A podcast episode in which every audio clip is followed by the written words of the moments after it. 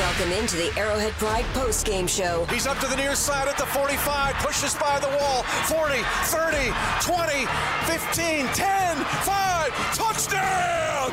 Kansas City, Byron Pringle. And the weekday home for Andy Reid, Mitch Holtus, Derek Johnson, and Patrick Mahomes. Fires it to Edelman and dropped it. Intercepted off of Edelman and picked by the Honey Badger. Pick six. Tyrann Mathieu, pick six. Brought to you by Andy's Frozen Custard. Pumpkin pie and apple pie treats are back at Andy's. Fall for them today on your official broadcast partner of the Kansas City Chiefs, 610 Sports Radio. Guns it long for the end zone. Wide open touchdown. Kansas City. It's a home run to Tyreek Hill. Here's Jay Binkley.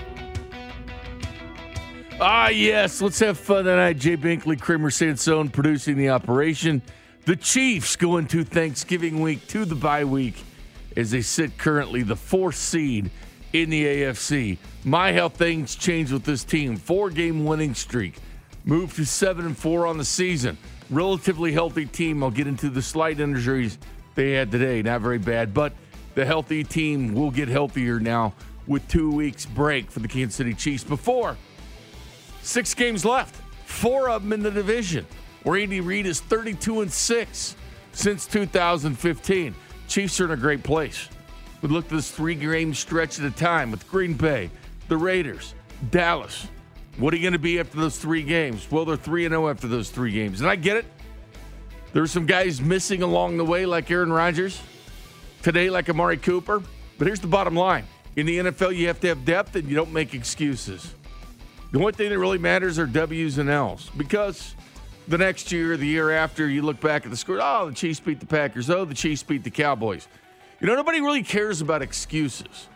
Just like the Chiefs fumbling the ball at the 34 yard line, handing the Baltimore Ravens, who barely got by in a win today, as they've been doing that the entire season, get their seventh win.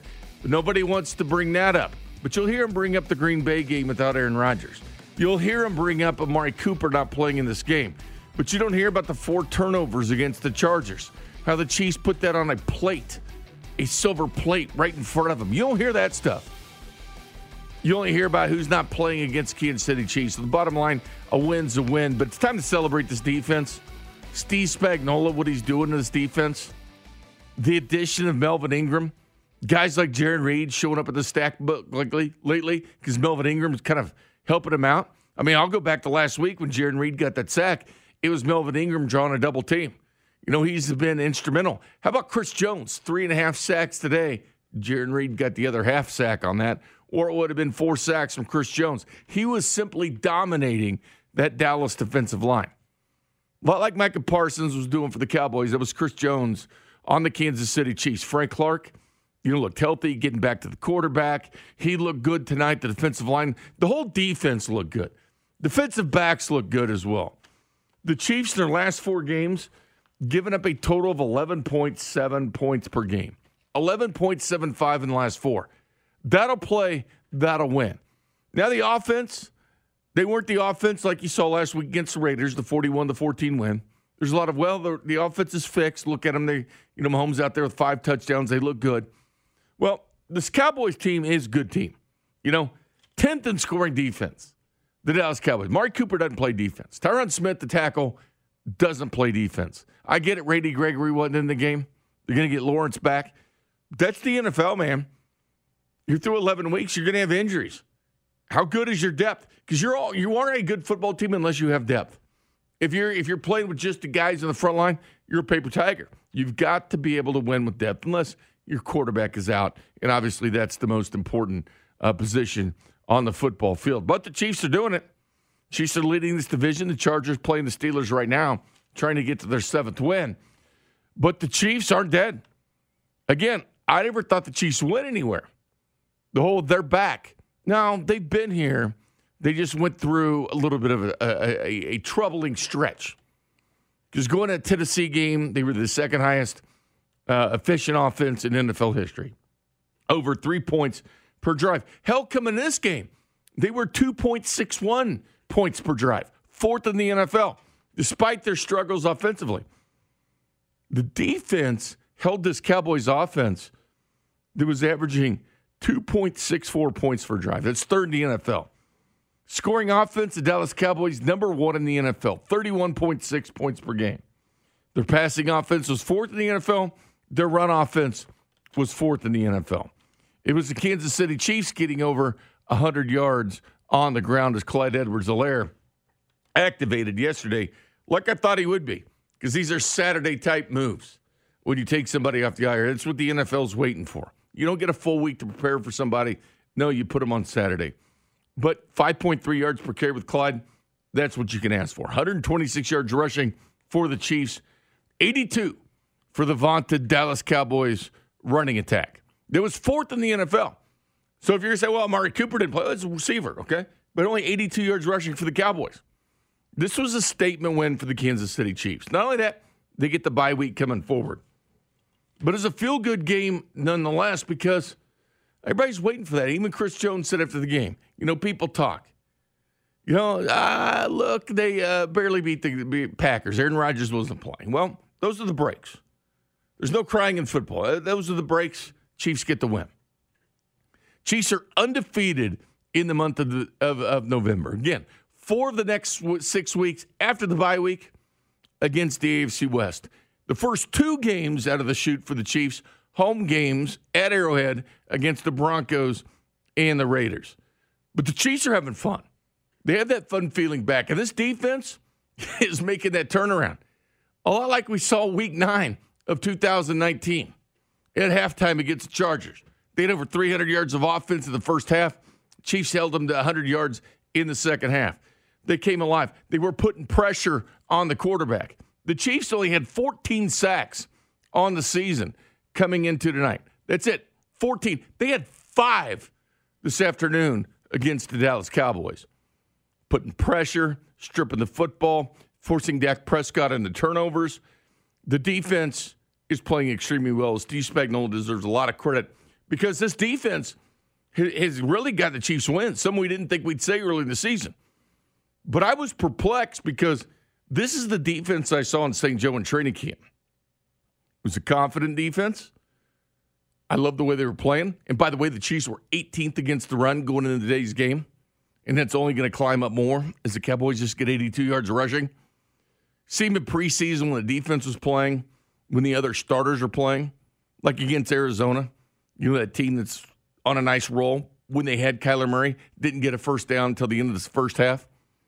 But finally, start they're starting to play defensively, and it's good because they're carrying them through. It's like baseball. The hitting's going, but maybe the pitching's not starting pitching.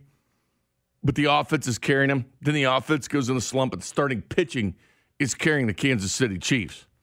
But this is a feel good moment for the Chiefs. This is sending shockwaves around the AFC. Because I'll tell you this much about the AFC there's a lot of trash, a lot of garbage in the AFC. There's one, not one team you can point to and say, that's the best team in the AFC. I've contended all along the Chiefs are at least the second best team in the AFC. The Titans lost to the Texans today.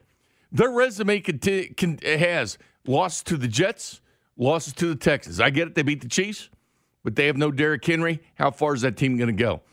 Baltimore squeaks by with the victory today. They get seven wins. The Patriots are the team people should be watching the AFC. They're seven and four and looking damn good. The Steelers, they're playing the Chargers tonight. The Bengals got a win against the Raiders in the AFC West as the Raiders continue their their slide into obscurity. The Broncos didn't play, had the bye week this week. And, the, and those Buffalo Bills are the seventh seed right now in the AFC. Who would have thought that was coming if they were bombed today by the Indianapolis Colts? Again, this AFC struggling was perfect for the Chiefs. They could go through their struggles, go through a bit of their slump, but yet still be right in it because no one in the AFC wants the crown. They don't. The Kansas City Chiefs, four straight. Nobody wants to play them.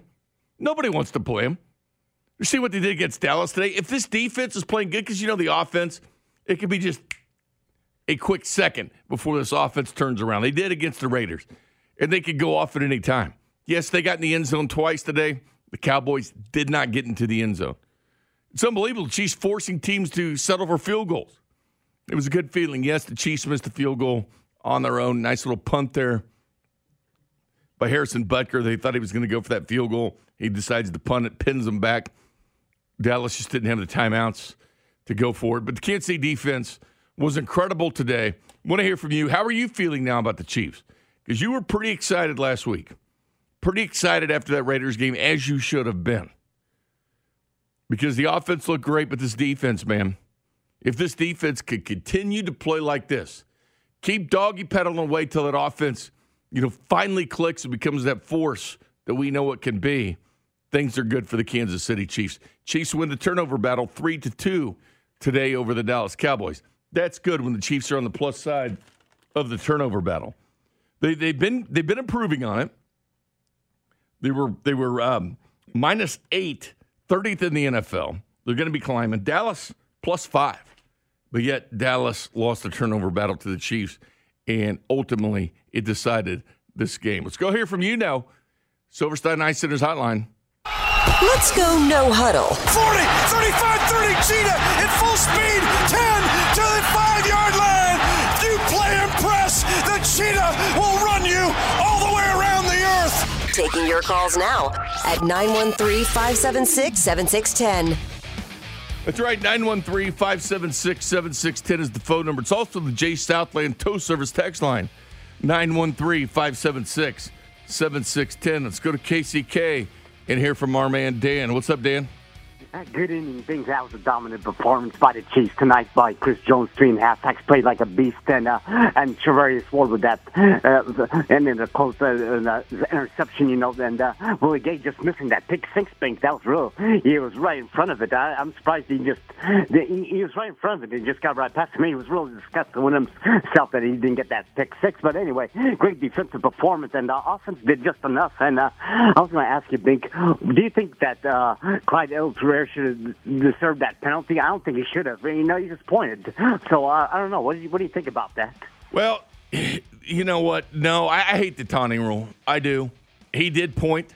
The whole thing with, with Fenton, you know, I, I disagreed with that one. At least he came back with the face mask on that one. I hate the taunting rule. I mean, you just got to be so cautious. You got to be so disciplined not to do it because these officials are ready to call it. They're ready to call the taunt on anything. And man, you don't want to cost your team 15 yards. So yeah, yeah, that, that is something to watch in the NFL. But uh, yeah, Clyde, anytime you point, you're going to get it. Let's go to Steve and Lenexa. What's up, Steve? Hey, Bink, this was a really nice win. You know, with all the garbage in the AFC, maybe we'll get to the Super Bowl. We probably won't win it. Um, but the great Joe Buck made a made a point that uh, that Patrick Mahomes is kind of holding us back from greatness. A fabulous defensive point, but uh, he sits at the line of scrimmage and he can't he can't decide whether to do a check down or throw a, a home run ball. I think the Fox Four poll was correct. There there's a, uh, a petition to to bench Patrick Mahomes because he's holding us back. And uh, You know what, Steve? That is absolutely stupid, enough. man. That is absolutely stupid. You've been a negative Well- guy. You've been a negative guy. Where were you last week when he threw five touchdowns, Steve? Where were you? Did you lose the number? Well, I was. I Did you was lose the number? You. I was listening to you bash me at one o'clock in the morning. yeah, you, you know what? You, you, you call in every week about Mahomes. You call in every I'm week against. Patrick Mahomes. Even Joe Buck and Troy Aikman knows that this guy is not doing the right thing and checking it down and throwing to Travis Kelce when it's wide open and trying for the home run ball. He won't learn. So the only option left is to bench him for a quarter or a or a half and put Chad Henne in. Steve, I, I got to hang up on you, man. You're just talking stupid, man. Bench Mahomes for any? Come on, man. It- it's just, it's just lunacy, Steve. You're the most negative person I've ever met. Unbelievable. They won the damn game. You know what? Why don't you call the Dallas postgame show and cry about Dak Prescott? You should. It's 105.3 the game in Dallas. Give them a call and cry about Dak Prescott's performance and how they should bench Dak Prescott. Maybe you'll have fun doing that. Let's go to Chester. What's up, Chester? Yes, sir. This is what it's all about. Aerodynamics. The law of lift won't let gravity hold it down. The pull won't, will not let the drag hold it back. When you go from worst to first, when you go into the land of bye with four games in a row having momentum in first place, that takes what?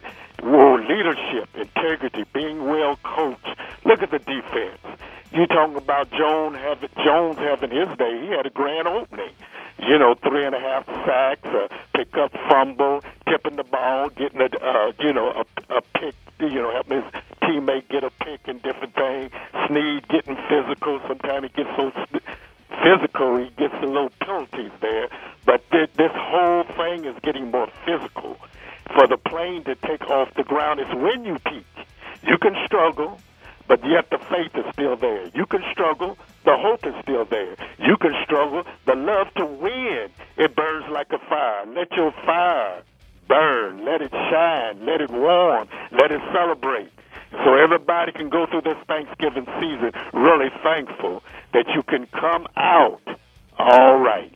God bless you. Have a joyous Thanksgiving. All right, Chester, you too. You do the same thing. Dak Prescott, 28 of 43, 216, two interceptions. Mahomes, 23 of 37, 260 yards. And that pick. But seriously, I mean, 1053 the game in Dallas, give him a call. Give him a post game. C- cry. Cry about Amari Cooper not playing. That's what you should do. Let's go to Reggie in a Grandview. What's up, Reggie? I got two Reggies. Reggie and Grandview. What's up, man? How we doing, guys? Sorry, I had I got a lot of great things to say, but that that Steve guy really, you know, just threw me off. Well, he does every week. You know what? Uh, yeah, I can't believe it. But I, you know, a, a quick reaction here. You know, man, uh, I want to give a shout out to Darrel Williams. Uh, what he did during the just to get this uh, win streak going. It was great to see Clyde back out there running well. But uh, I, I got to tip the cap. That's what him. depth will do for you. Yep. Uh, and I got to say, you know, Beach and his staff, they, they took a lot of heat. Uh, you know, we had some some tough uh, some tough games early, but uh, you know, and uh, uh, L'Jarius Sneed. Got W, bro. I loved your call. Can't cuss though. Let's go to uh, Reggie in Anaheim. What's up, Reggie?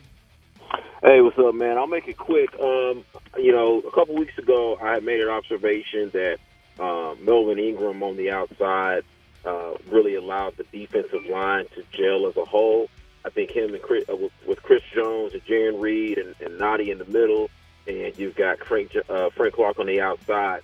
I think on all levels of the defense, man, we've really got enough talent and enough uh, players to really be able to be competitive defensively. Now, on the flip side, on the other side of the coin, I was happy to see Patrick Mahomes getting the ball to the running back in the flat immediately. Today, he did not do that. Also, I'm starting to really become disappointed because um, he, he's he's hard on the offensive line because he holds the ball so long, and by the time he finds the running back in the flat, just like with Clyde on that on, in the first half, he's it's too late for the running back to make any moves upfield. I think they got to get to him, man, and say, hey, we need to keep moving the ball downfield.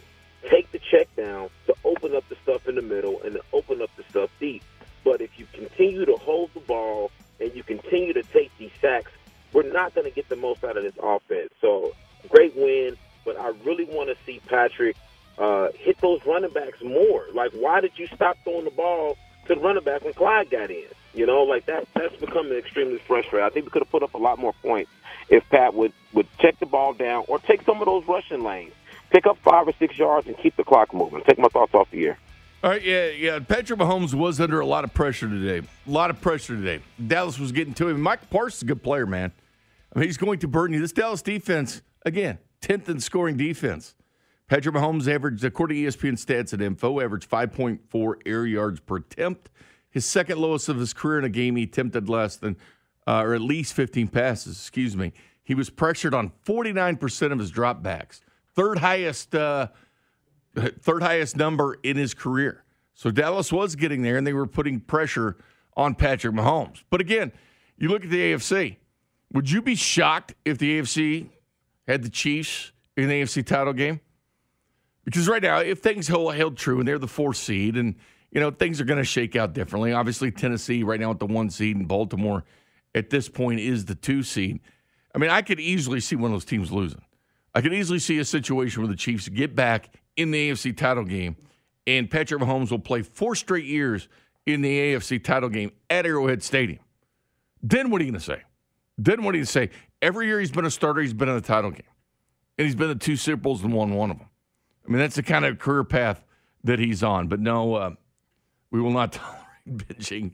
We will not tolerate benching uh, for Chad Henne. But anyway, that's the no huddle. By the way, you can call in anytime you want to 913 576 7610. We'll hear from the locker room. We'll hear from the chief sideline reporter, Josh Klingler, coming up next. And we'll hear from Pete Sweeney, editor in chief, arrowheadpride.com. But coming up next, we'll start it off with our play of the game, brought to you by Mazar's Jewelry. That's next. You're listening to the Arrowhead Pride postgame show, brought to you by Andy's Frozen Custard, Pumpkin Pie, and Apple Pie Treats are back at Andy's. Fall for them today. Tune in Mondays at 2.15 for our weekly conversation with Patrick Mahomes on your official broadcast partner of the Kansas City Chiefs, 610 Sports Radio. It's the play of the game. At the 40 45, Hardman in midfield,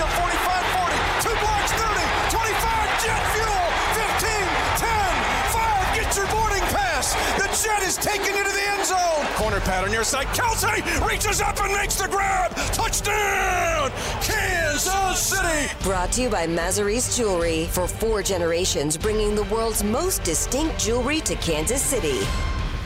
Third and 14 now. The ball comes out. Prescott was back to throw. The ball's out, Chris Jones. Coming back to his right, and he's pulled to the ground at the 25 yard line. On third and 14, the Cowboys went without a huddle on a quick snap. Frank, the Shark, Clark, able to get the ball sacked and out of there, and Chris Jones with the recovery. And the Chiefs just had a touchdown, and now the defense suffocates Dallas on its second possession. That's to play the game brought to you by Mazzarese Jewelry for four generations, bringing the world's most distinct jewelry to Kansas City. Yeah, Frank Clark, the, the Chiefs were able to get to the front. That's what they had to do because Dak Prescott, when you blitz him, had 15 touchdown passes. But the quarterback with the highest number before that was nine. So again, you got to give to him from the front. And they did. Chris Jones, unbelievable on the inside. That was Frank Clark getting back there with the strip sack. I mean, if this defensive line can continue that, that's uh, it's it's it's news for us the AFC. And again, for the next six against the AFC West. Right now, though, we're joined by uh, Josh Klingler on the Silverstein Eye Center hotline, Kansas City's most trusted eye doctors. Go live to Josh Klingler, sideline reporter for the Chiefs, and also co-host Fescoe in the morning. What's up, Kling?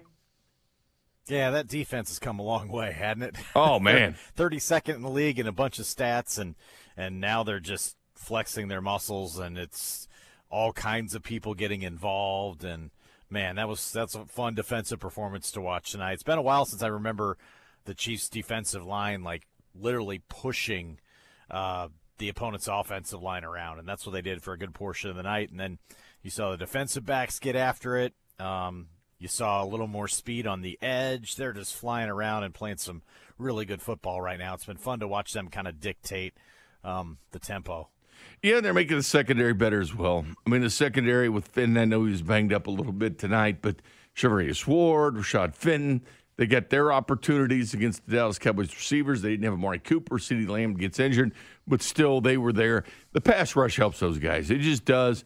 Chris Jones, unbelievable. I, I don't.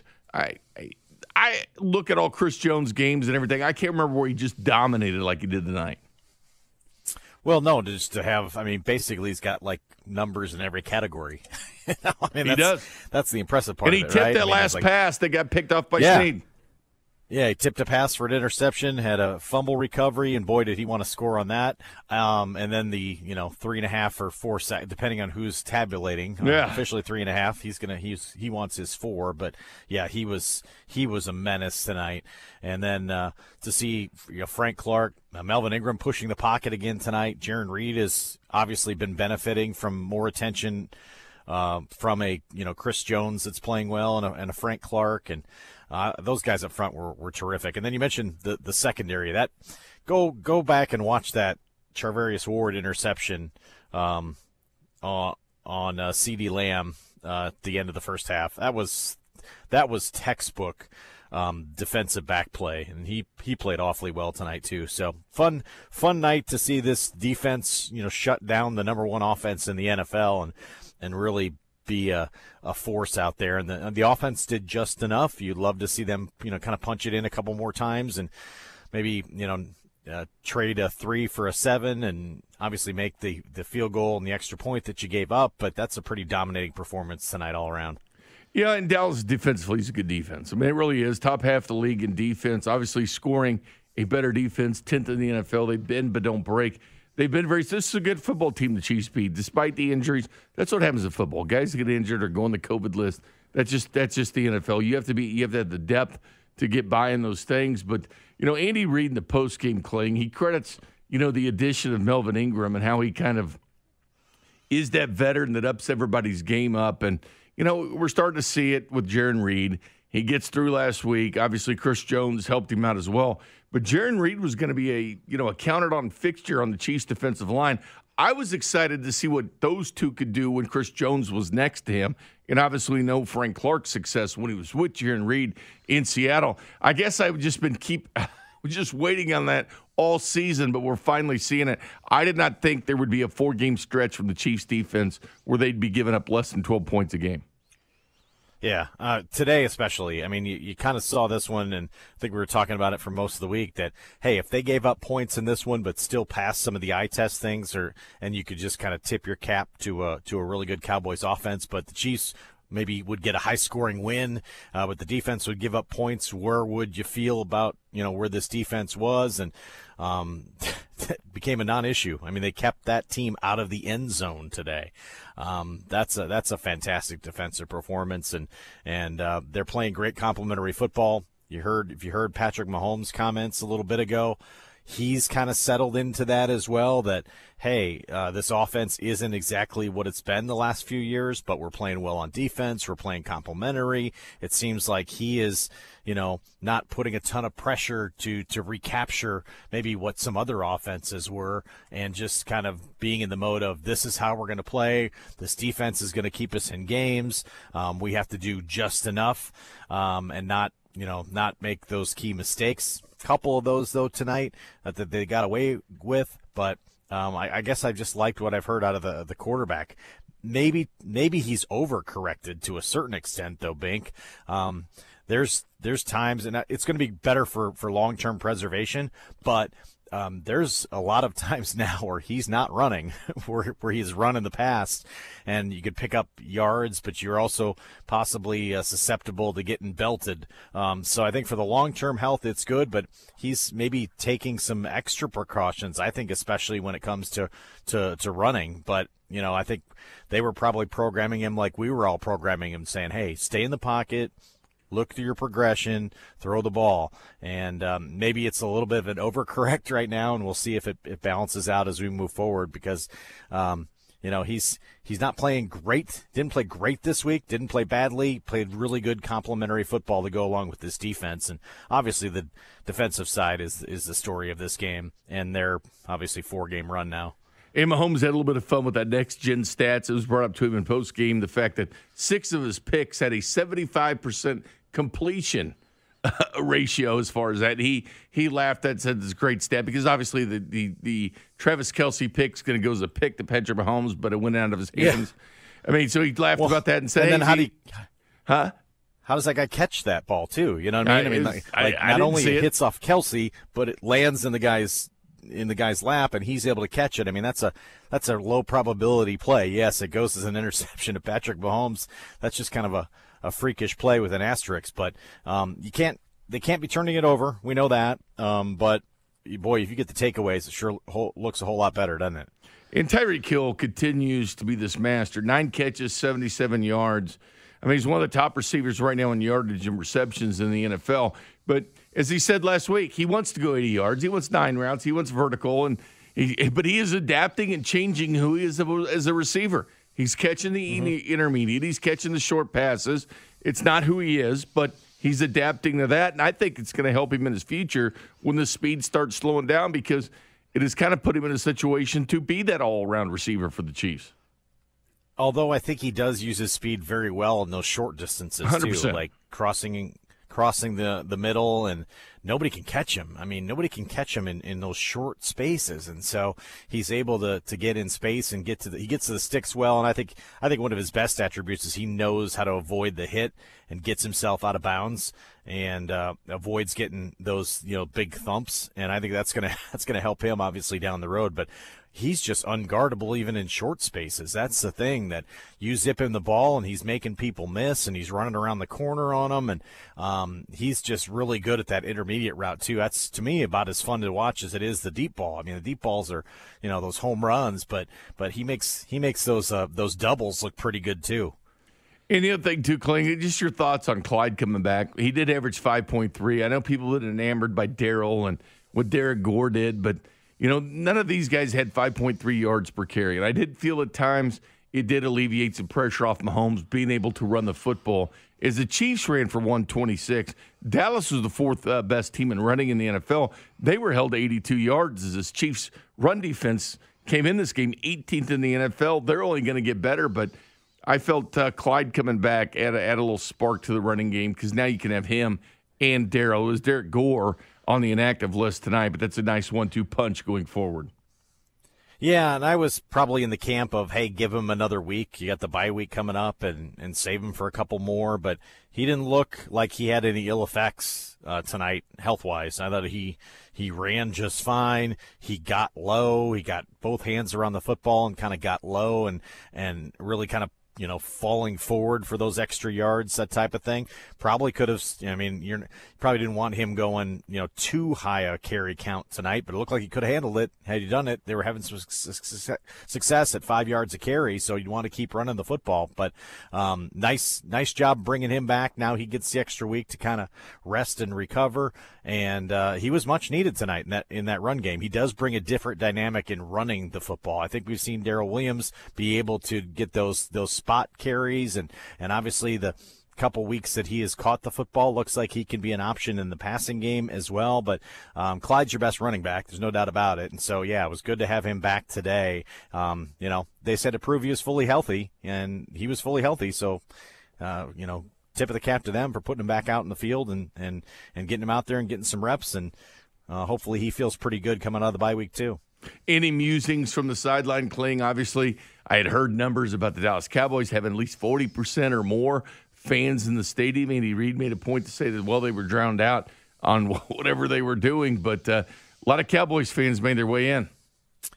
Yeah, they certainly did, and and you could tell, you know, as the as the seats were filling in, there was a lot of you know blue jerseys and what have you. But I think what I've loved to see about this this Chiefs crowd is the same thing they did in the Packer game. There are a lot of Packer fans there, but um, they made sure they were louder, and so I thought that they've defended it. Can't, can't defend uh, people that want to spend high prices on tickets, and I also can't.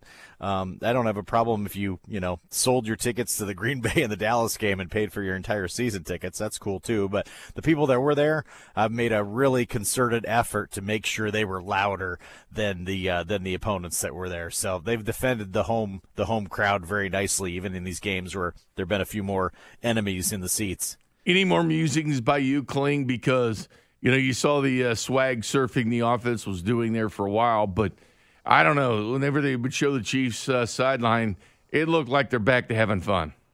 Yeah, and that's the thing. And I mean, obviously, when you win, it's a lot more fun. I think this team uh, does um, really. I mean, it, it goes hand in hand when they're having fun and they're playing well. It just kind of magnifies. Obviously, when you saw the offense I'm guessing they caught it on television. I was there, so I you know can't tell you, but I'm I'm, I'm sure they saw the uh, the uh, choreographed dancing on the sidelines with the. Yeah, made the entire it, yeah. offensive group and Willie Gay. Um, that was kind of the epitome to me of when they were having fun today. So, yeah, a lot better sideline when you win. There's no doubt about it. And most importantly, Kling, how many times did you say Preston Road Trophy? Uh, I I was under. I, I mentioned it at the very beginning, and that was it. So really, so you yep. just I got, I got Oh, I, I got the, the under. Yeah. It was one and a half. I didn't bring it up again, other than right at the beginning, because I did see, I did see uh, Jerry Jones when I got off the elevator on the first floor to head towards the sidelines. He was, he and the the Jones family were stepping on the elevator, and so I did mention that it looked like he had his uh, trophy game face on. Did he have the trophy with him? we did not see it, and uh, one of our other radio crew guys said that they saw Clark Hunt and Jerry Jones speaking downstairs after the game, but there's there was no sighting of the uh, the trophy, so I guess they'll probably have somebody deliver it over tomorrow. Well, it belongs in Kansas City now, Kling. Or at the you know well at the Hunt family home in Dallas. I don't know that it ever departs Dallas these days, so it might just be in the uh, the window of the Hunt family. Yeah, it goes in the, it goes in the window like the leg lamp, right? So every time Jerry's driving by, he sees the Preston Road Yeah. Trophy. You know what I'm saying? That's a good. That's a good visual. Yeah. Yeah, the leg lamp. Good stuff. Kling, you'll be on the uh, radio tomorrow, 5.58 in the morning. Look forward to uh, hearing you there, and I look forward to uh, joining you uh, later in the week. I'm I'm just going to be a little bit disappointed. Uh, eight uh, eight uh, twenty tomorrow. The risk it for the brisket pick was Binkley's. He came up just a bit short. You know what? Had he caught that one instead of Bob, it probably would have been on right on 2 on 19. Real close. So there you go. So eight twenty tomorrow. Remember, Binkley was wrong, and you can win barbecue. Uh, if he just would have caught that one instead of let go off his hands, he'd have been real close to 2 for 19. man. he would have. He would I know. At least he got a stat book. You got a catch. One catch. That's it. Well, I was only going going for two, Kling. I wasn't going crazy. That's right. Your bar wasn't very high. I, it, was, it was not very high. Anyway, Kling, we'll talk to you in the morning. Thank you, buddy. All right. Thanks, Bink. There you go, Josh Klingler, right there. And the other thing too is, you know, I've heard a lot of stuff about Veach and the the text line because you know a lot of calls early in the season and text about Veach. You know, a lot of calls. You know, don't forget Charvarius Ward was undrafted, was traded for Parker Ehinger, who's sitting on the Lions practice squad right now. And you got Charvarius Ward, Trey Smith didn't have his best game because he had that hold and that uh, that 15 yard penalty on one play, but he's been great this year. Creed Humphrey uh, led all centers uh, in Pro Football Focus, fourth best lineman rating going to this game. Three starters on this team from this past year's draft, which was, I mean, the hardest draft that they've had to deal with. No combine, medicals coming in late. Looks pretty good. How about L'Jarius Sneed? It's looking like a pretty good draft pick last year in the fourth round. Know, Rashad Fenton looking like a good draft pick. Darrel Williams, you like to celebrate Darrel Williams, undrafted, find by Brett Veach. Byron Pringle, undrafted, fine by Brett Veach. I think we forget about some of those. And of course, the addition of Melvin Ingram, which, you know, general manager job, go out and find those pieces that fit into your clubhouse. And I think all those are really A moves f- by Brett Veach right there. We'll hear from Pete Sweeney coming up at the uh, at the top of the hour. But right now, let's uh, check in with the with the locker room. What are the Chiefs saying, especially Andy Reid? Andy Reid brought to you by Santa Fe Auto Sound, Kansas City's home for car audio since 1967. Here's the head coach that's fifth in the NFL in wins. The guy that's standing ahead of him in fourth place is Tom Landry. Here's Andy Reid after the game. As far as the injuries go, uh, McKinnon uh, hurt his hamstring, so he came out, and um, we'll just see. We'll get him an MRI and check out. And then Fenton uh, landed on his knee, and we just we got to again. We'll get an MRI on that tomorrow. Uh, the crowd was phenomenal. Um, uh, you know, there was a lot of blue in there, uh, and we didn't hear them. And so uh, my hat goes off to uh, to the red. That was a beautiful thing. Um, defensively, what a game! What a game! I mean, that's um, uh, that's the number one offense in the National Football League, and I just thought our defense brought it every snap against, in particular, our defensive line, in particular against a, a heck of an offensive line. So I'm proud of the guys for for that and. Frank kind of started off with a strip sack, but five takeaways is, is great. Four sacks by Chris Jones. I mean, I can't say enough. You know, Charvarius and Sneed and um, Fenton. I mean, uh, 21 jumps in and does a heck of a job. I mean, just all Willie Gay had a, couple nice plays in there. I, could probably go through all of them. They, they all did a did a nice job. Offensively, we had some ups and downs. Started off right. Um, and had a couple nice drives. Um, and actually, the one that was was great was the last drive, you know, where, where we had to chew some time up, get, get them to use their timeouts. Even though we didn't score on it, it put them in a big time bind. Um, and then Tobe had the had the pooch kick, and uh, Bucker did a nice job with it uh, of getting it down there. And very seldom do you see a punter covering and an offensive guard covering, but we practice it every week, and you know that that's how you practice it right there. They did they executed it perfect. So good to have 25 back. He, um, uh, Clyde played well and just uh, stayed aggressive, covered the ball in traffic, was patient, all the things you you know you need to be to make the thing work. Trusted his O line.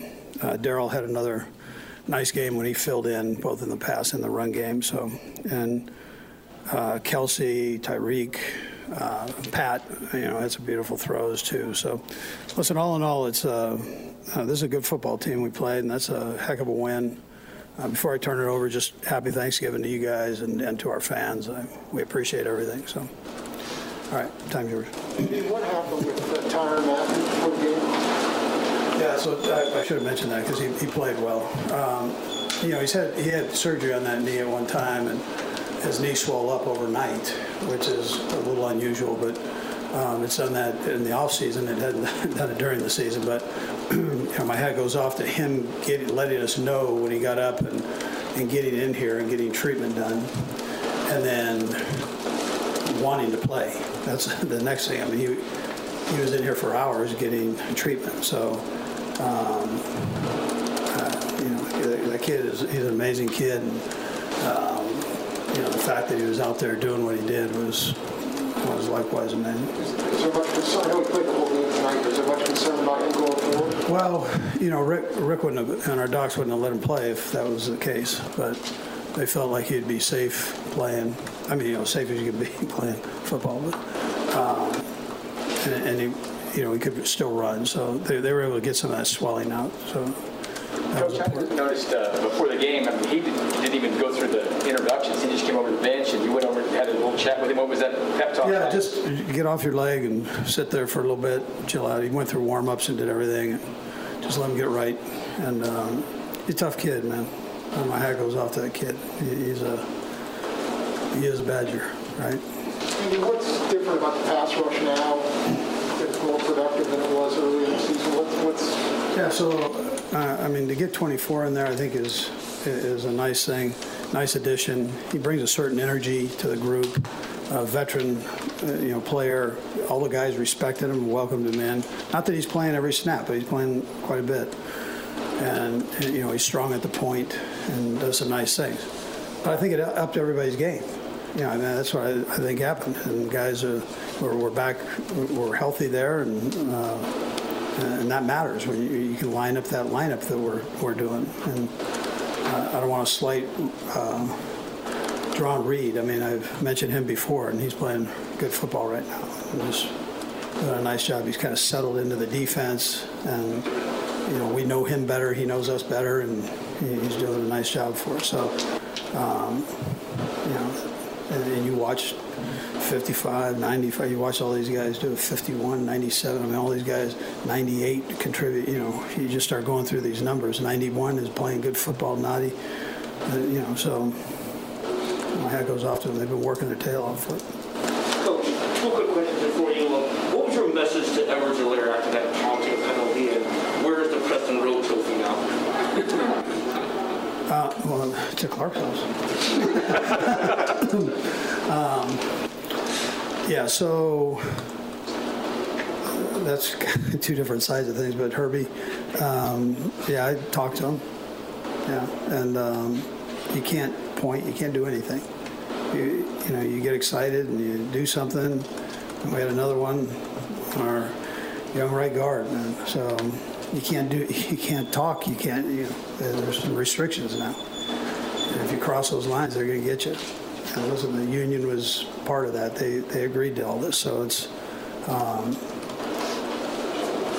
you're better off just going and playing football and celebrate with your teammates and not mess around with the other team. Andy, obviously, to open the season, you guys gave Chris the opportunity to play on the edge. He's back on the inside, and he- he's had his days, it seems like, on- on the inside. I guess how would you just evaluate that full picture? Yeah, we again we mixed him up a little bit today, and um, but he, he's done. I mean, the last I didn't even mention the last play where he tipped the ball. You know, we you know, we, we end up with a nice interception. So it's all, it's all. He, he's good either place. He's a good football player. So I mean, either place. When he gears it up. He's tough, tough to stop. Andy, you're very even, right? I think that's one of your strengths, one of your priorities. But uh, have you noticed? Can you compare sort of the mood of the team right now compared to you know maybe after the Chargers game or whatever? Yeah, so uh, they've had to work for this, and I think when you have to really work for something and bear down, I think it's you enjoy it a little bit more, and you're not resting on what happened before, but you're you've earned this right here. You know, with the old knot in the stomach and the ups and downs, and you know, so you, you earn every one of these. And if you, you know, I think that's where we're at right now. We're, we're uh, but and then they they like each other. They're getting to know each other better, and I think they like each other, and you know, so playing hard for one another. Andy, in terms of your secondary, they've just played really well last month. Anything that you can attribute to that, and then just the play of L'Jarius Sneed and Charvarius Ward, obviously getting the interception before halftime. Yeah, it's good to have them back healthy, right? Uh, get all these guys back in there and, and going. So we were kind of one guy in, one guy out, and that's the whole deal. Um, and then uh, the Badger kind of helps bring it all together with his leadership, and that helps. He felt obligated to be out there and with his guys, and you know, you start getting that type of feeling, and that's a that's a good thing. So, but they've all up their they've all up their game. They've but they've worked hard at it, Nate. You know.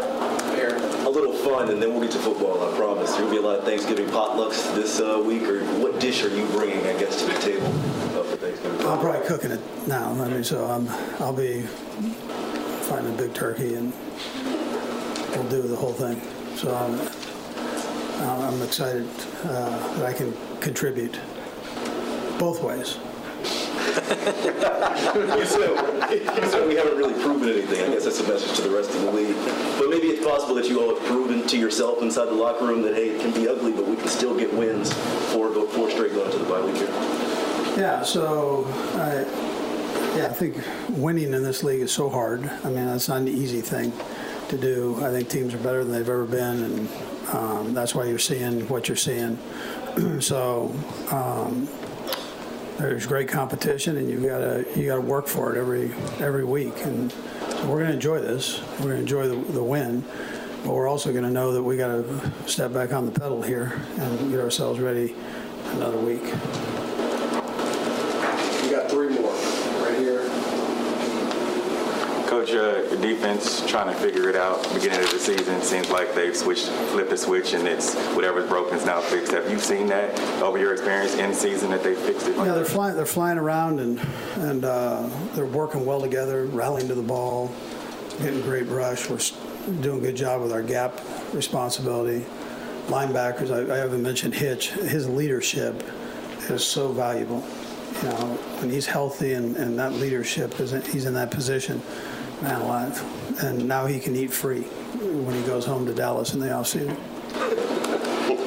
Um, these first couple of years, it, it's just kind of seemed like it, and I know it wasn't, but it seemed like it's, it's come easy to Pat, and he's faced some real adversity. Now you've reached the bye, seven and four, 11 weeks. He's kind of done enough to, for you guys to get there. Just uh, what does it say about him and the way that he's responded to some of these issues? Yeah, listen, he, he's pushed through. Um, the ups and downs, you know, and um, not that everything was perfect. It's never going to be perfect against good teams. So, uh, but he sure did some nice things, and had some beautiful throws today. And, and his leadership is so valuable. He, he doesn't. There's not a lot of hanging head there. He, he's going, hey, we're on to the next one. Let's go. So he's a positive influence on a lot of people there. Last one, Neil. Coach back here, Dick Vermeil said one time when a team's winning that being a head coach is, can be pretty easy.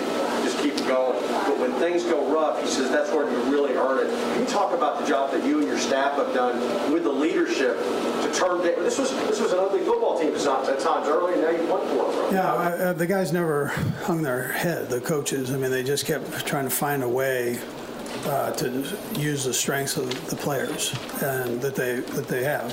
Um, whether somebody was hurt or not hurt, the next guy up, and they utilize the strength of those players to do it. And so, you know, you, you earn a right to make this one of the bigger games today in the National Football League. I'm saying uh, before the game started, this was there were a lot of eyes on this game. And, and so two good football teams playing each other, and this was a little bit of a culmination of their perseverance there. So that's it's very easy to hang your head. It's tough to power through it. And maybe maybe at times you have to say, you know what, I got to do a little better right here. You know. There's head coach Andy Reid. Yes, there were a lot of eyes on this game, a lot of national media types. Maybe rethinking some of their opinions. The Chiefs are done. Stick a fork in them. Mahomes is broken. Yeah, probably some uh, going back on some freezing cold takes.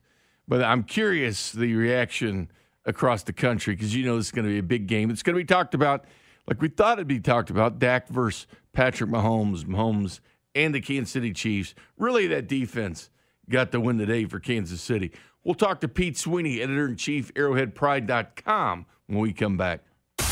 You're listening to the Arrowhead Pride postgame show, brought to you by Andy's Frozen Custard. Pumpkin pie and apple pie treats are back at Andy's. Fall for them today. Tune in Mondays at 7:30 for our weekly conversation with Derrick Johnson on your official broadcast partner of the Kansas City Chiefs, 610 Sports Radio. Welcome back to the Arrowhead Pride postgame show, brought to you by Andy's Frozen Custard. Pumpkin pie and apple pie treats are back at Andy's. Fall for them today. Here's Jay Binkley. And welcome back. It feels good. Bye week for the Chiefs, Thanksgiving week, you name it. Andy Reid's talked about helping cooking with the turkey plus eating it too. You know, double duty. Chiefs can chill out. They can watch Thursday night where all the teams lost. They'll be playing on Thursday. The Chiefs did not. It's our turn every week to talk to the editor in chief, arrowheadpride.com, Pete Sweeney. Pete, tell me something good, my friend. Well, uh, it's the bye week, which is it's always a, a great time of the season when you've been in the trenches covering this team for 11 weeks. So that's exciting, and we went into this three-game stretch, I think, right? And Yeah. Kind of said we would be happy with two and one, see if the the Chiefs could get to the bye week um, and and be six and five, and, and kind of be able to still have a shot at the division. And they ripped off the the three and zero, or you know the four wins in a row, and it's it really feels like the season. I don't know if it, it's completely turned around because I'm sure there there are things we'll talk about in this conversation that that still needs to be worked Yeah. on. But um, what the Chiefs have done with the seven and four record is, is really uh, bought themselves some time, given themselves an opportunity to make some noise here in the AFC as the entire conference is seemingly coming back to them.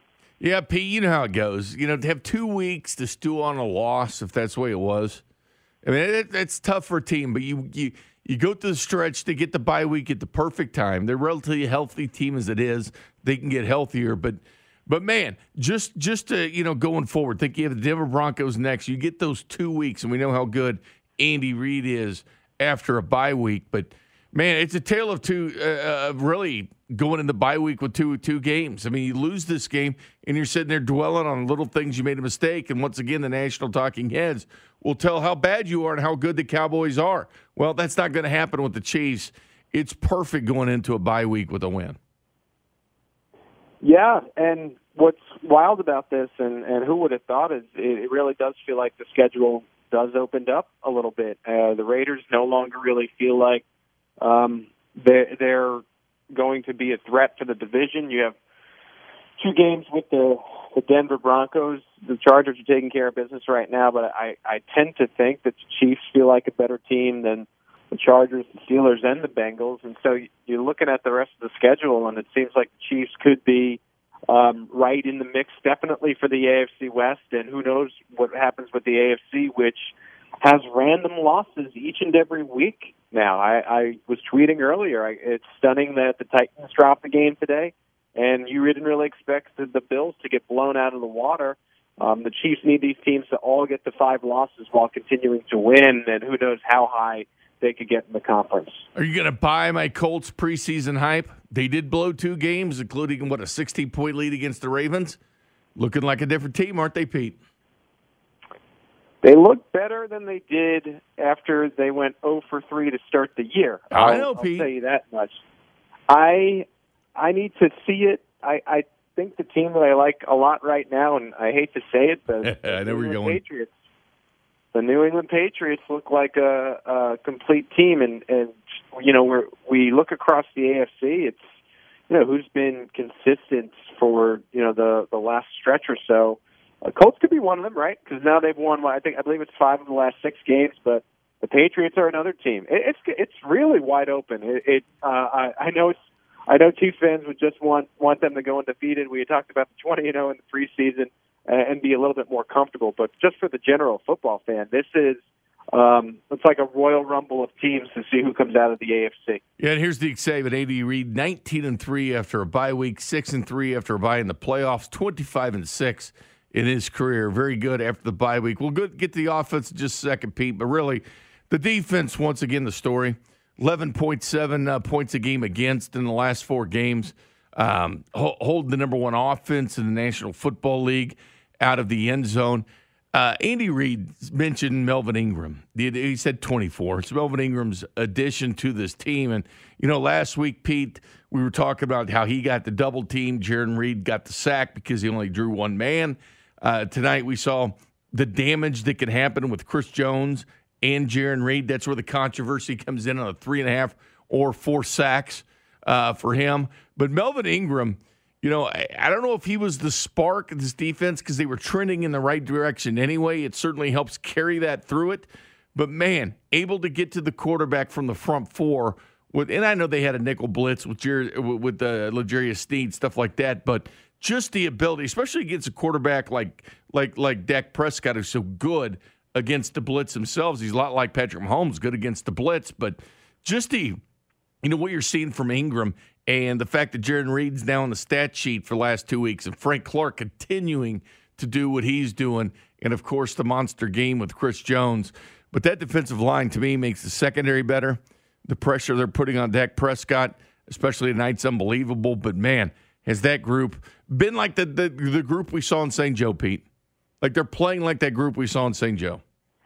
Yeah, and, and it, it finally feels that way. The Chiefs' defense and the defensive line and I, you know, you kind of believed it in St. Joe. They were just talking about how they could be an historic defensive line, and then you just saw one injury after another. And I, I think for a while, and you include Derrick Nnadi in this, I think Jarran Reed was really felt like the only healthy player. And so who knows if the offensive lines were, were zoning in on him a bit and curbing what he can do.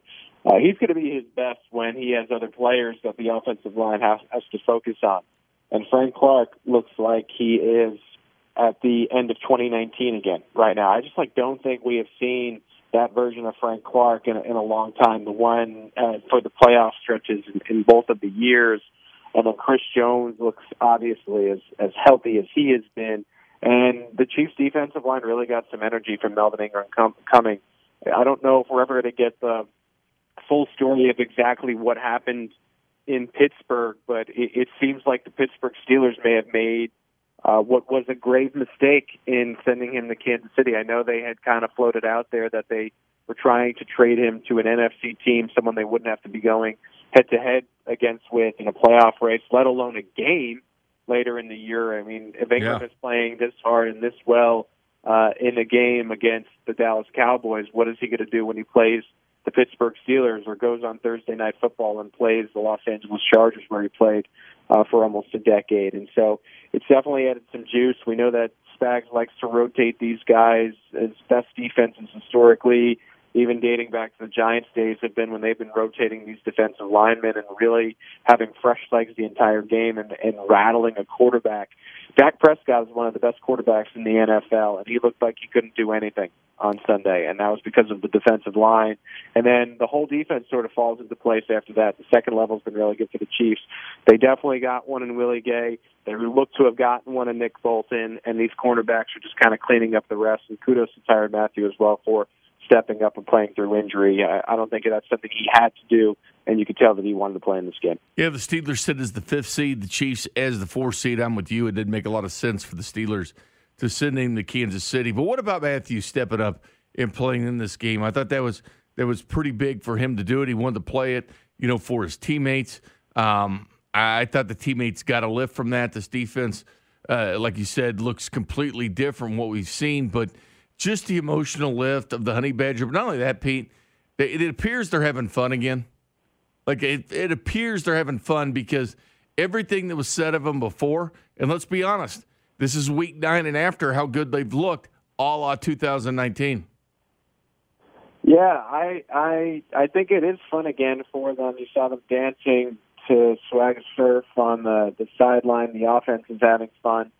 Um, it's been a long time since we've seen defensive play like this in Kansas City, where it, it really is a case where the defense is is pushing the team through through to wins right now. I mean this this was a game where if Dak Prescott was cooking, I don't think Patrick Mahomes and the offense could have matched them.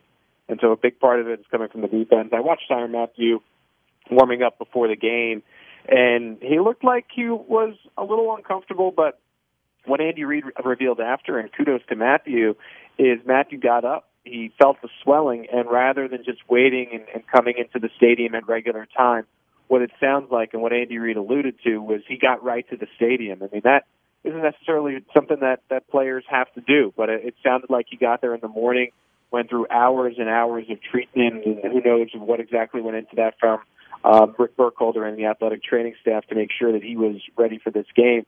When he tested it, he he looked. I, I wasn't sure if he was going to go because he looked like he was going about 50%. He definitely looked a little bit uncomfortable. And then him and Rick work, walked off, and they got a fist pound. And I really thought it was going to go the other way. And he looked good. It seemed like once he got going that he didn't really feel it. I think it is something to monitor. We'll have to wait for an update. We're not going to get an update on this team for about eight days. Uh, that's the time, the next time we're going to have media. They don't even have media on Monday. So it's a while before we're going to have any updates on any of these guys, uh, unless they, they properly come down from um, what are the national uh, heads like a Rapoport or, or Schefter. But I'm curious to see how the bye week treats Mathieu. He's he's a key cog right now for that defense, and I, I just thought it was really important that he played today. And the Chiefs won the game because of defense. Uh, I know that the Cowboys had some injuries uh, this is a team that was able to get a victory over a could-be playoff team in the Minnesota Vikings with Cooper Rush. I don't care if there were injuries; they they needed everything. They needed their defense to click on all cylinders, and it did on Sunday. But of course, the way the season's going, Pete, of course, this is going to be a defensive game. This this game was the sixth highest since Week 11 or after, the sixth highest total between the Chiefs' offensive yards per game and the Cowboys since the 1950 merger. I mean, the offenses were incredible the defense did show up on both teams today. To be honest with you, Chiefs offense did just enough uh, to get that lead for the Kansas City Chiefs. Uh, Patrick Mahomes was asked about the stat after the game by Next Gen Stats, where his sixth interception this season had above a 75% chance of being completed, twice as many as any other quarterback. That's the one that bounced in and out of the body of Travis Kelce. He's thrown just two interceptions on such passes in his first three seasons as a starter combined. And he kind of laughed it off, saying it was a good stat, but then brought up the fact that he's had others that should have been picked. But yeah, it continues with the ball bouncing off the body for Patrick Mahomes. What'd you think of his his night tonight as a whole? It's not good enough. Um, you know, not to put a, a sour taste on on you know Chiefs fans' mouth, but uh, the defense won this game, right? I mean, Mahomes was able to do enough and, and took care of business. Um, and and the Chiefs are right in the mix, and I, I don't think that's that's deniable. Um, is this a championship team? I think if you're really being honest with yourself, the answer is no. Uh, despite the way the AFC has been random, you know, we're talking about these teams that are are coming on. There's going to be other teams that are playing better by the time we get to January. And I just think we need to see more games like the one against the Las Vegas Raiders than the one against the Cowboys. Now this is a good Cowboys team, and and the Chiefs were able to grind one out. And sometimes you are able to win playoff games uh, like that. But it, could this Chiefs team that played tonight go and, and win a Super Bowl? I, it's doubtful. And so you know the Chiefs got to use the bye week to to figure this out. They got to get right offensively, and now they they still have a month and a half, month and a half or so with the bye week and the six games to figure out how to play more games like the ones offensively against the Raiders um, than, than maybe the performances that you saw against the Cowboys or the Packers. Um, they got to get they got to get past the opening script to me and show more production offensively before I think they're going to be able to return to super, to a Super Bowl um, or win one. You know, I was excited about the uh, about the NFC East going into the season. Chiefs clean sweep, four of their seven wins come against the NFC East that have had some nice games uh, against some teams, but the Chiefs, believe it or not, I mean, the Chiefs were fourth in the NFL in points per drive coming in this game. Obviously, that Raiders game helped things out. It looked like maybe the offense was going to be fixed a little bit with the way they played against Las Vegas. A little bit different. Dallas, you know, it's still a good defense over there on the Dallas side. But uh, see if this offense, you know, could take those two weeks and come back because I really thought they were showing the right direction against the Raiders. Clearly, his defense, you know, is keeping the Chiefs in games in winning this games. But but Pete, what do you think of the AFC picture? You know, Baltimore squeaking out a win today. And I know people are going to point to the fact that Aaron Rodgers didn't play for the Packers or Amari Cooper doesn't play for the Cowboys, but they will not bring up the fact that Chiefs fumbled at the 34 yard line We're going to win a game against the Ravens or how they lost the turnover battle four to nothing to the Chargers. Those things get forget. But how would did you ever think we'd be sitting here a week before Thanksgiving and Buffalo would be the seventh seed?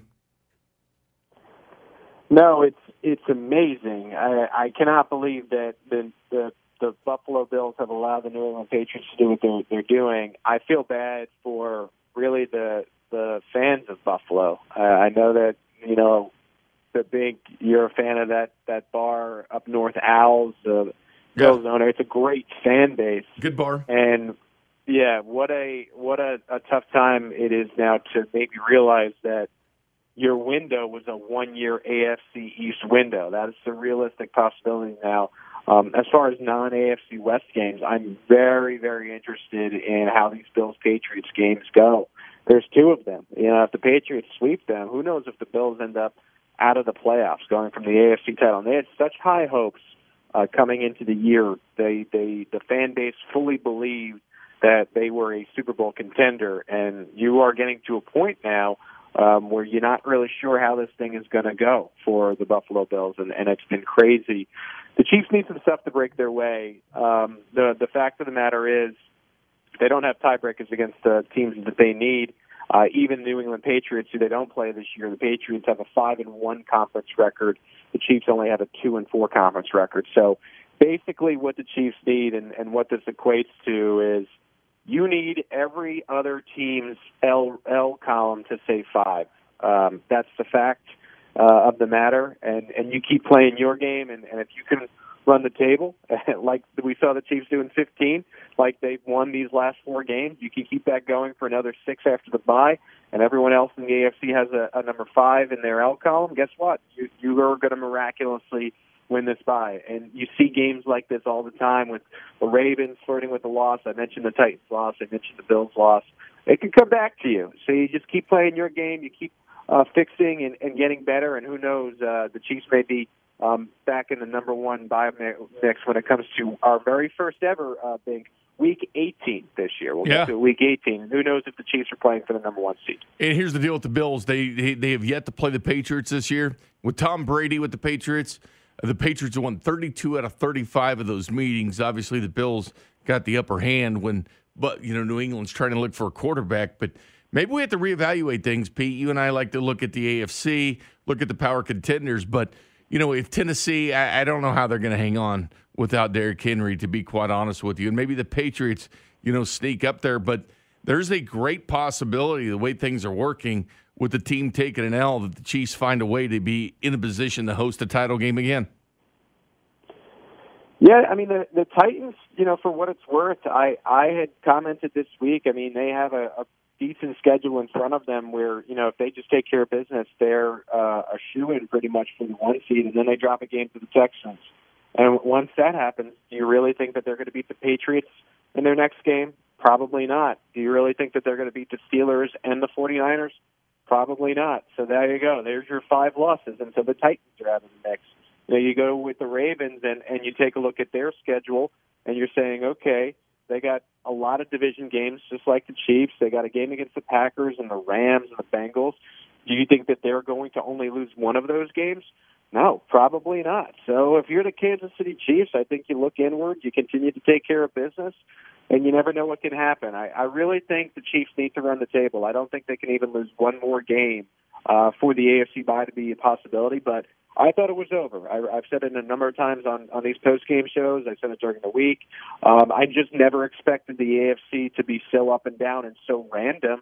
Uh, and that's played into the hands of the Chiefs. It almost seems like their their biggest competitor might be the New England Patriots, who already have four losses, um, which is wild to say in what was in what's starting to feel like the Patriots one year off and, and getting back into to their winning ways. Yeah, and they took that one point loss week one against the Dolphins, seventeen to sixteen.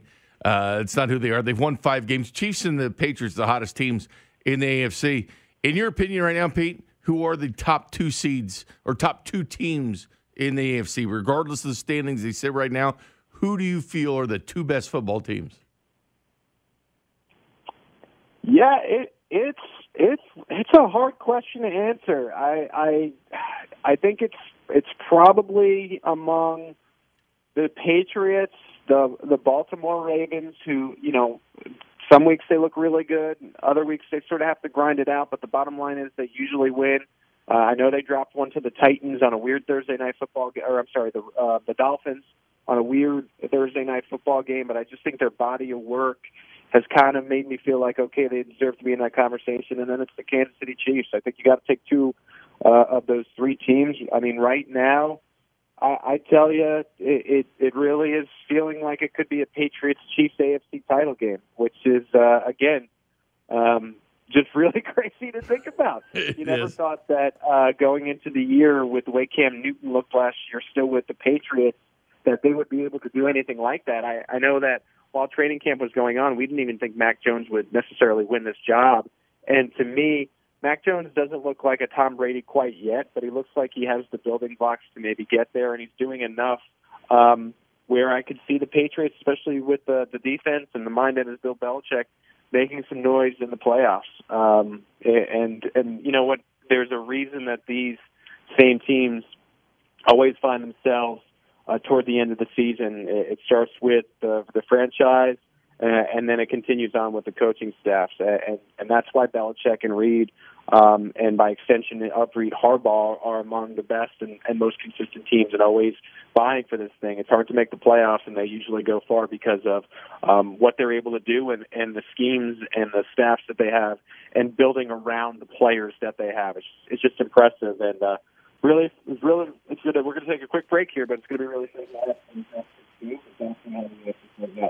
Pete, final question for you, and I know that Brett Veach, you know, took some criticism earlier this year, and I'll contend to this: you have a second round that includes Creed Humphrey and includes Nick Bolton. You have Trey Smith in the sixth round. You have three starters in what my opinion is the toughest draft um, that teams have had. When you don't have medicals coming into the last day of the draft, you didn't have the combine. You had these fake pro day numbers that had been trotted out with these guys. In the fact that Brett Veach was able to find three starters on this football team from this draft, and last year's fourth round, L'Jarius Sneed, looking like a home run pick. And then Fenton's coming along, another pick of Brett Veach. And then you have the undrafted guys he brought in, like Darrel Williams, like Byron Pringle. Oh, and you have the trade he made of Parker Ehinger that sits on the Lions practice squad for Charvarius Ward. Things are starting to look really good for Brett Veach.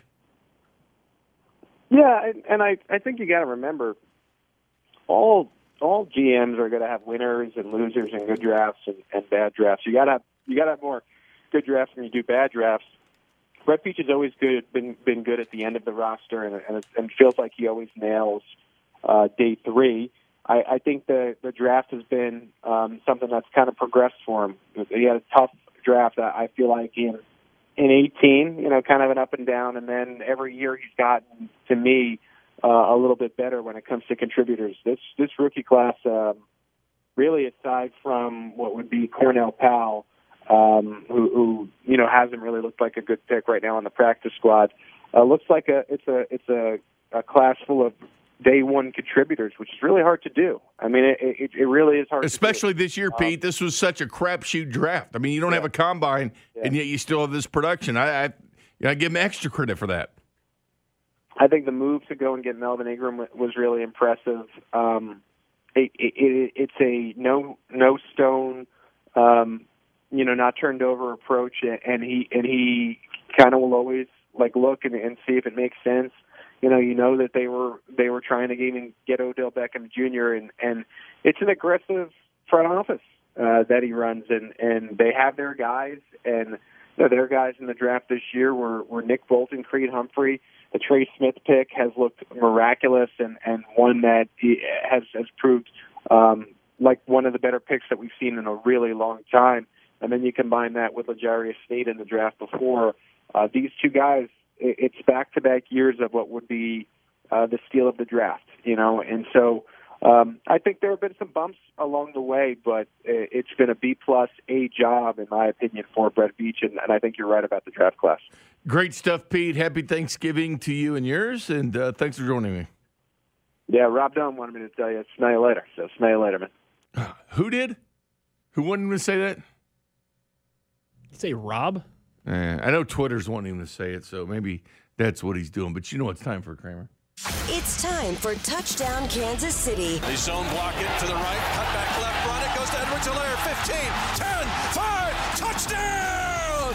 Kansas City, CEH with TD1! A highlight filled summary of the game with the voice of Chiefs Kingdom, Mitch Holthus. Touchdown! Kansas City! The best call in all of sports, Mitch Holthus with the touchdown Kansas City, brought to you by Tullamore. When it's game time, it's totally time. And don't forget on our Twitter account at 610 Sports KC. Kramer cuts the highlight. I put the nice little picture out there and put Mitch's calls on. If you want to hear any of Mitch's touchdown calls, go to our Twitter account and you can hear them all. Because this one was the first touchdown of the game. Chiefs are in the pistol. Now they're going to go to a flip bone with Kelce, who's going to get a direct snap here. And Kelce runs an RPO. He's going to keep it, dives right into the middle of the Cowboy defense. Touchdown! Kansas City! Shades of the Super Bowl when the Chiefs do a little trickeration at the goal line.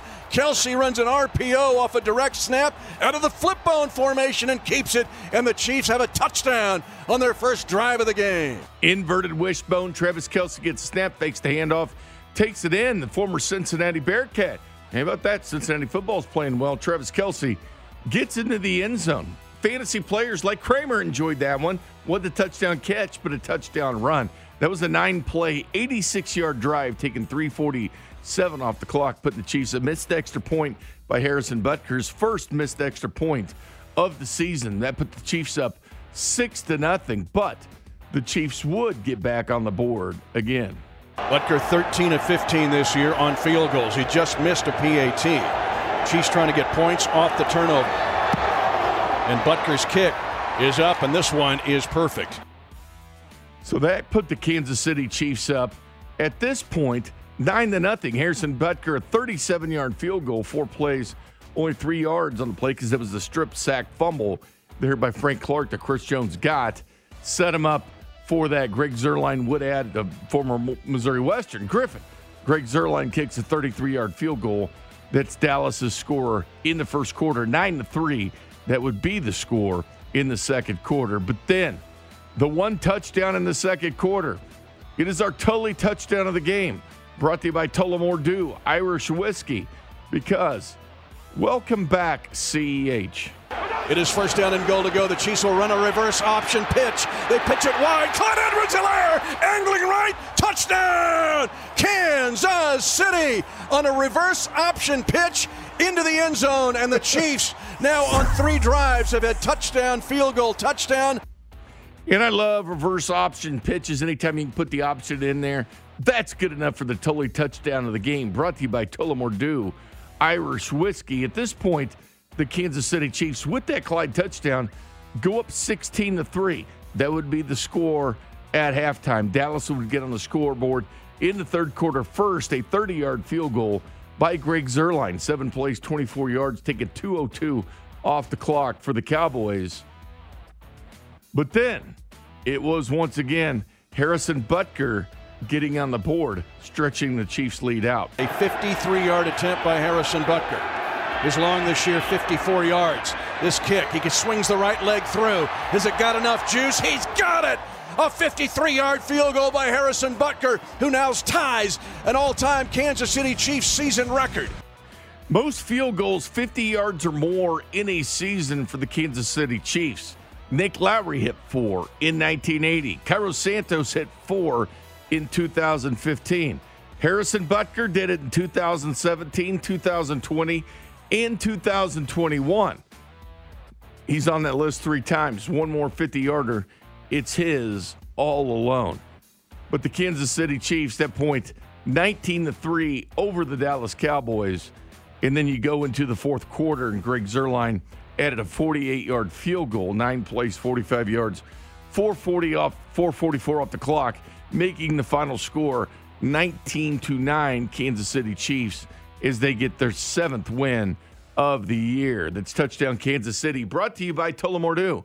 When it's game time, it's Tully time. We'll take a timeout. You want to call on the Silverstein Eye Center phone line, 913 576 7610, or the J Southland Tow Service text line, 913 576 7610. We'll take your calls. We'll head into that locker room as well. You're listening to the Arrowhead Pride postgame show, brought to you by Andy's Frozen Custard. Pumpkin pie and apple pie treats are back at Andy's. Fall for them today. Tune in Mondays at 2.15 for our weekly conversation with Patrick Mahomes on your official broadcast partner of the Kansas City Chiefs, 610 Sports Radio. Welcome back to the Arrowhead Pride postgame show, brought to you by Andy's Frozen Custard. Pumpkin pie and apple pie treats are back at Andy's. Fall for them today. Here's Jay Binkley. I could go for some victory custard, Kramer. Little cookie dough. How about that? Chiefs win 19 to 9 over the Dallas Cowboys. By the way, Chris Jones was three and a half sacks. He moves the seventh all time in sacks with the Chiefs at 47.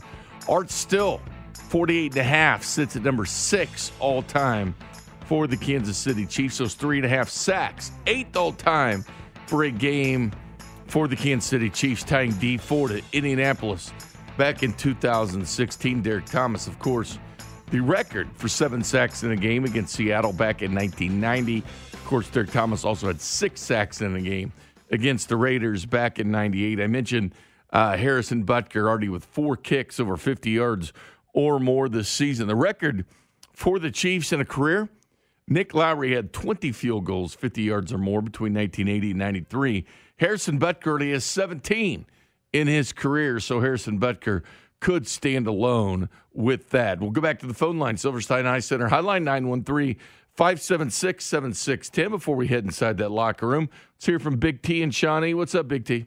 Hey, hey, Bink, uh, Cream Dog. Thanks for taking my call, man. What a day! That's four and zero, Bink. You gotta love it. Uh, so yeah, I want to talk about that first drive by our offense. I think that was a, a it was a beautiful thing. I really dug it. They were mixing in that that run. They looked crisp. They had the pass rolling, and then they finished it off with a Travis Kelce touchdown. I thought that was one of their best drives of the season so far. Being I really really thought they dominated that that that Dallas Cowboy defense or Cowgirl defense. Even Troy Aikman said, "They asserted wow, themselves." I felt like the Chiefs were really aggressive. Big T. Don't know if you saw the physicality, the aggressiveness of the Chiefs. It's something to see because you know the Chiefs beat up other teams. I mean, the physical nature of them, both on offense and defense. That's good, especially this offensive line. Trey Smith likes to punish you. So does Creed Humphrey. And then, of course, the defense one of their best tackling games today against the Cowboys, but I love the aggressive nature.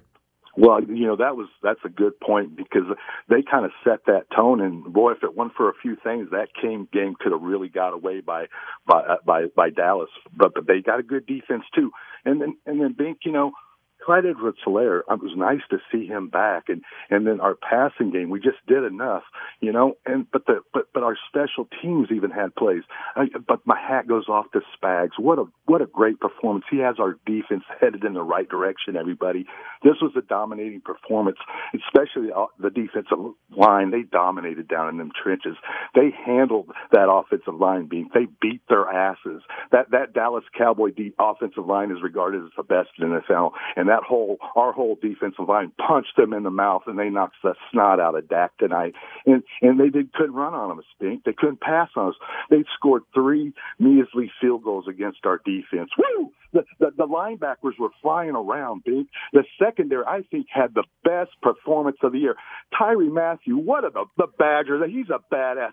Coming has a sore knee. Yeah, it was, it was great. Give me the choo choo, Big T. Give me the choo choo. Okay, I'll give you the choo choo. But the cream is rising to the top, and it was just an outstanding performance. And Chris Jones, he's going to be be the defensive player of the week. And as always, let's go Chiefs. Hey, I needed to hear that 940 on a game night, the Big T uh, Choo Choo. Let's go up. Uh, let's go to Roman and Belton. What's up, Roman? Hey, how you doing, Bank? This is first time uh, calling. Well, thank you hey, very much. hey, no problem. Hey, I just want to talk about like I mean this defensive performance is it, it, it was like the I mean it's the best I've seen them this season. I mean I was I was really surprised. I just wanted them to just kind of hold the you know hold Dallas a little bit and you know but they they they, they exceeded my expectations. They did excellent. And uh other thing on the uh, offensive side, I know everybody's like going crazy because you know they're like, oh well, offense can do this. Sometimes you're gonna have those grinding games like that. You know, it's not always going to be a offensive shootout, or they're not always going to score points. And they're like, hey, Patrick Mahomes is not doing this. Listen, the offense And it- that's, that's the key. That's the key right there, Roman. They're winning games, not like they usually do. You know, if Patrick Mahomes has those games where he's where he didn't he didn't complete down the field much today, one of his lowest in his career. But they're winning these games though, and that's important because you're winning different styles.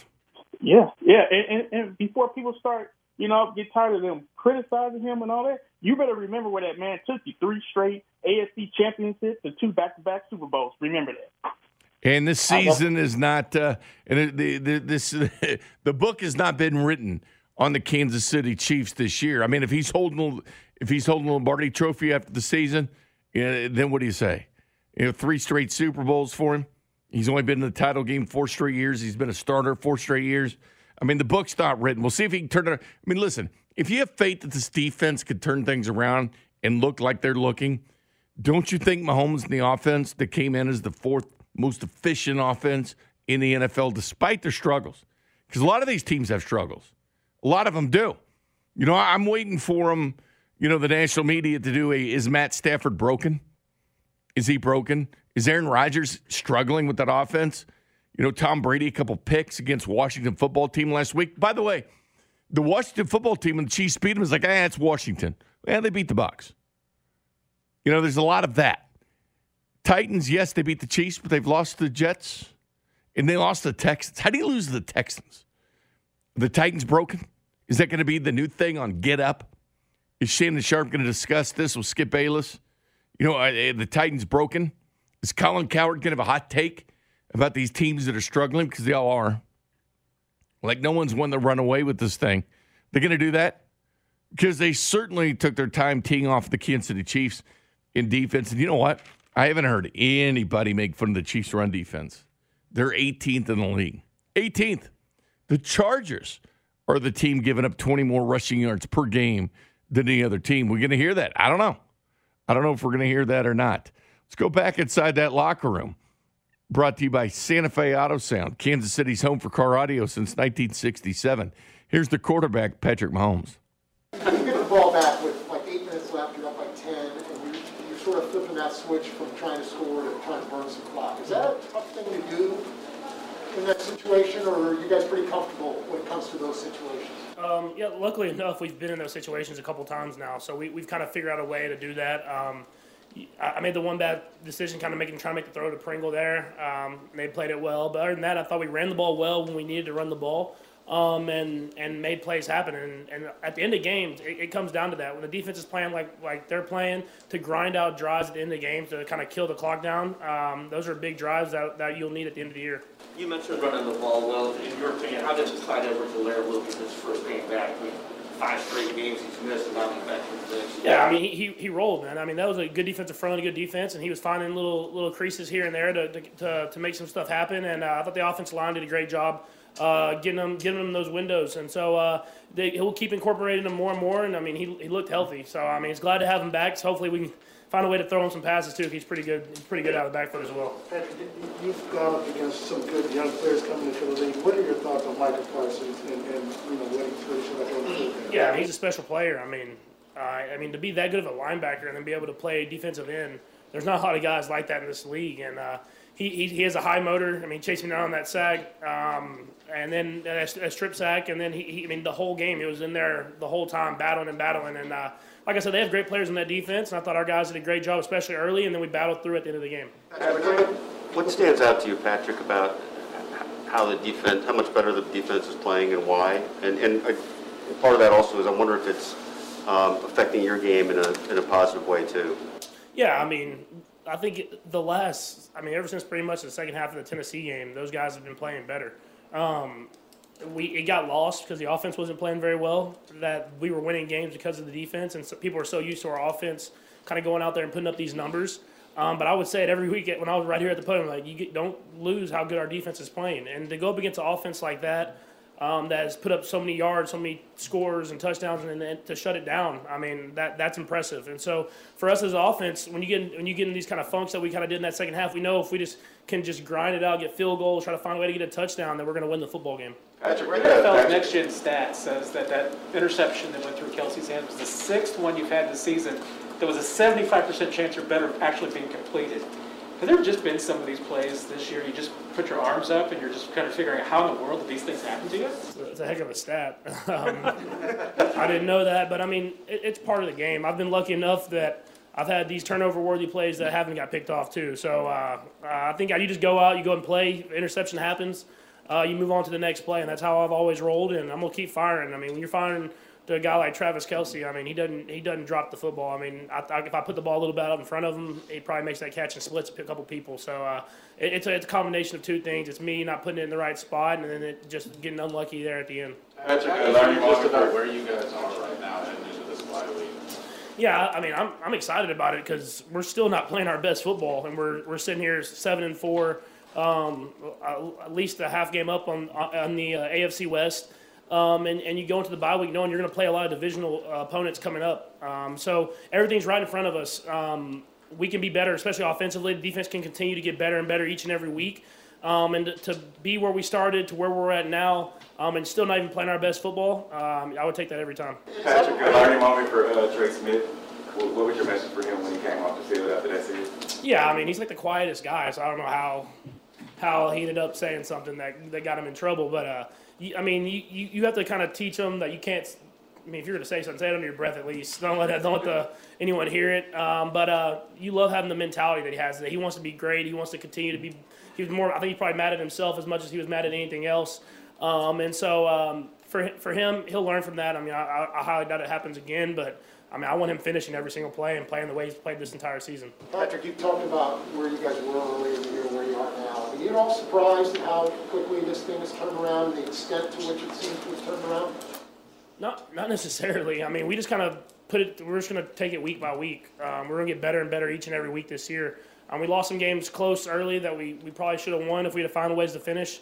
Um, and then we, we took, some, took some big lumps and, and had some big losses that we don't usually have here. But I think you have those leaders in this room that we kind of went back to the drawing board, went back to the fundamentals, um, and decided to take it week by week, go through the process, trusting the coaching staff, and, and we're sitting here now with uh, everything in front of us. So we just got to keep that same mindset.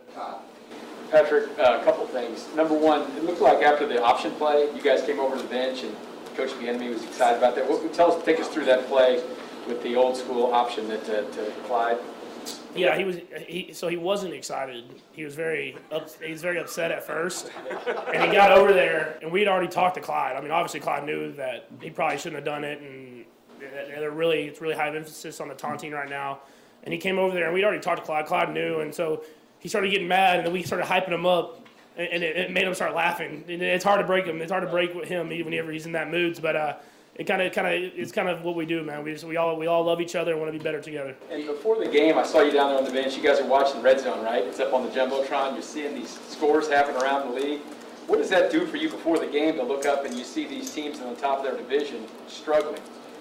Yeah, I mean, I think that's been this entire season.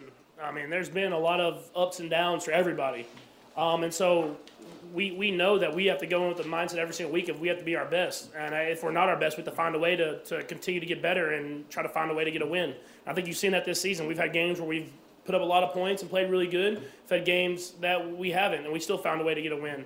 Um, it's, a, it's a team game in this sport, and it's not the same as it's been these last few years. Um, but when you play as a team and you find a way to win these tough, tough, adverse games, um, I mean, that's when you have those special teams, and I'm excited for the, the rest of the season. Patrick, you beat in the Aaron.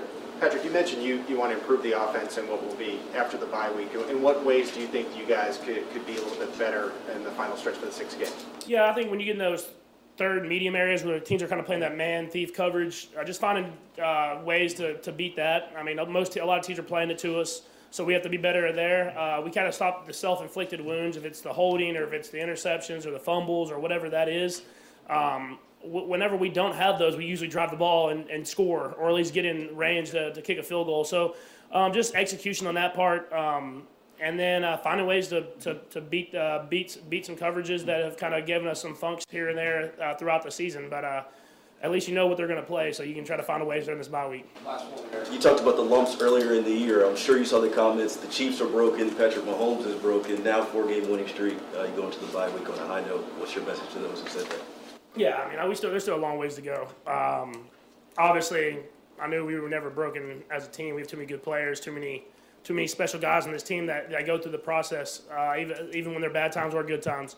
Um, but uh, we're still early in the season. I mean, I know we've kind of gotten to that second half, but our goal is to, to be to be on top at the end of the season. It's not to, to win the regular season, but you have to go through that process of every single day of being better, winning that week to, to be a great team. And um, I think uh, we're going to try to do that. And uh, at the end of the year, we'll figure out what we need to say then.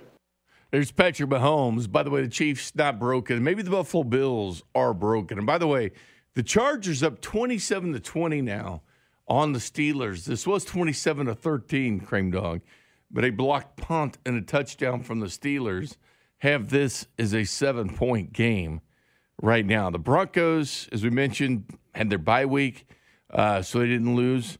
Uh, the Raiders did lose to the Cincinnati Bengals today. Um, other news and notes from the Chiefs mentioned some of the things and the streaks. Travis Kelce, most consecutive games with a reception for the Chiefs, 121. Tony Gonzalez, the only one with more, 131 straight games as a Chief from December 4th, 2000 through December 28, 2008. By the way, most consecutive games uh, with a reception active streak going on right now in the NFL. Antonio Brown with 142, DeAndre Hopkins 134, Julio Jones 133, Travis Kelce 121, Jarvis Landry with 116, rounding out the top five. Other scores in the NFL today: the Colts all over the Bills, 41 to 15. This Colts team I thought could be dangerous. Again, Jonathan Taylor. I think he's the best running back in the NFL. They blew that 16 point lead to the Ravens. This is what keeps happening for the Ravens, Kramer. It took a Justin Tucker 66 yard field goal to beat the Lions. So the Lions couldn't get their first victory of the season. They've been skating by seven wins for the Ravens. How tough do you think this team is going to be when it gets to the postseason? The Browns uh, beat the Lions 13 to 10 today. The Texans, in the real surprise, go to Tennessee, knock off the Titans 22 to 13. The Vikings beat the Packers 34 to 31. The Dolphins 24 the Jets 17. The Eagles 40 to 29 over the Saints. Remember when the Chiefs beat the Eagles? Ah, it's just the Eagles. Well, the Eagles have been winning games in Washington. They win again. Four wins now for Washington football team, 27 to 21 over Cam Newton in the Carolina Panthers. The 49ers figuring things out. They've got five wins, but they beat the Jaguars. So how much do you have figured out? They win 30 to 10 over that. The Bengals I mentioned 32 to 13 over the Raiders. The Chiefs 19 to 9 over the Cowboys. The Cards without Kyler Murray win the game 33 to 13 over the Seahawks. Uh, this past Thursday, the Patriots blanked the Falcons 25 to nothing. In Monday night, Giants and Bucks. How do the Giants have so many Monday night games, Cream Dog? I'm guessing it's the market. I, I honestly do not know. Giants at the Bucks. Tom Brady. Giants. How do, how do they always get the shaft Monday Night Football? I mean, you know, they're going to start that flexing things on Monday night, but uh, I, I just don't get it. I mean, usually the Giants is the kryptonite to Tom Brady, anyways. So I mean, yeah, I don't know what it is, but as far as the uh, Kansas City Chiefs, I thought the quote of the night came from Andy Reid when he was talking about Melvin Ingram. To get 24 in there, I think is is a nice thing, nice addition. He brings a certain energy to the group. A veteran, uh, you know, player. All the guys respected him, welcomed him in. Not that he's playing every snap, but he's playing quite a bit. And you know, he's strong at the point and does some nice things. But I think it upped everybody's game. Yeah, that's what I, I, think happened. And guys are, we're, back, we're healthy there, and uh, and that matters when you, you, can line up that lineup that we're we're doing. You know what? A trade line addition, Melvin Ingram. If he can make everybody better, that that's a good thing. And I've seen him do that with Jarran Reed at this point. I like Chris Jones on the inside. He's been dominant. Great game by Chris Jones. Get that gets that fumble recovery, tip pass to L'Jarius Sneed. Ended up picking off the three and a half sacks. Everybody can get Big Macs now. Kramer, I might just go buy three or four of them. How about three and a half? You can have the other half. I'll, I'll take I'll take that half. Oh, by the way, uh, was that Austin Ekeler scoring again? Yep, fourth touchdown of the night. Fourth for him. He's on your fantasy team, right? Yes, I'm happy. So the Chargers back up 33 to 20 on the Steelers. 8:48 left in the fourth quarter on this. Chiefs had the bye week. They're already a relatively healthy team as it is. chance to get healthier. Again, Andy Reid 26 and 5 after bye regular season and postseason since he's been a head coach. Denver Broncos up next for the Kansas City Chiefs at Arrowhead, followed by the Raiders at Arrowhead again for the next six games against the AFC West, where Andy Reid is 32 and 6 against this division since 2015. Thanks for Josh Klingler, Chief Sideline Reporter, for joining us. Thanks to Pete Sweeney, Editor in Chief, ArrowheadPride.com, for joining us. Thank you, Kramer, for producing the operation. Good night, everybody.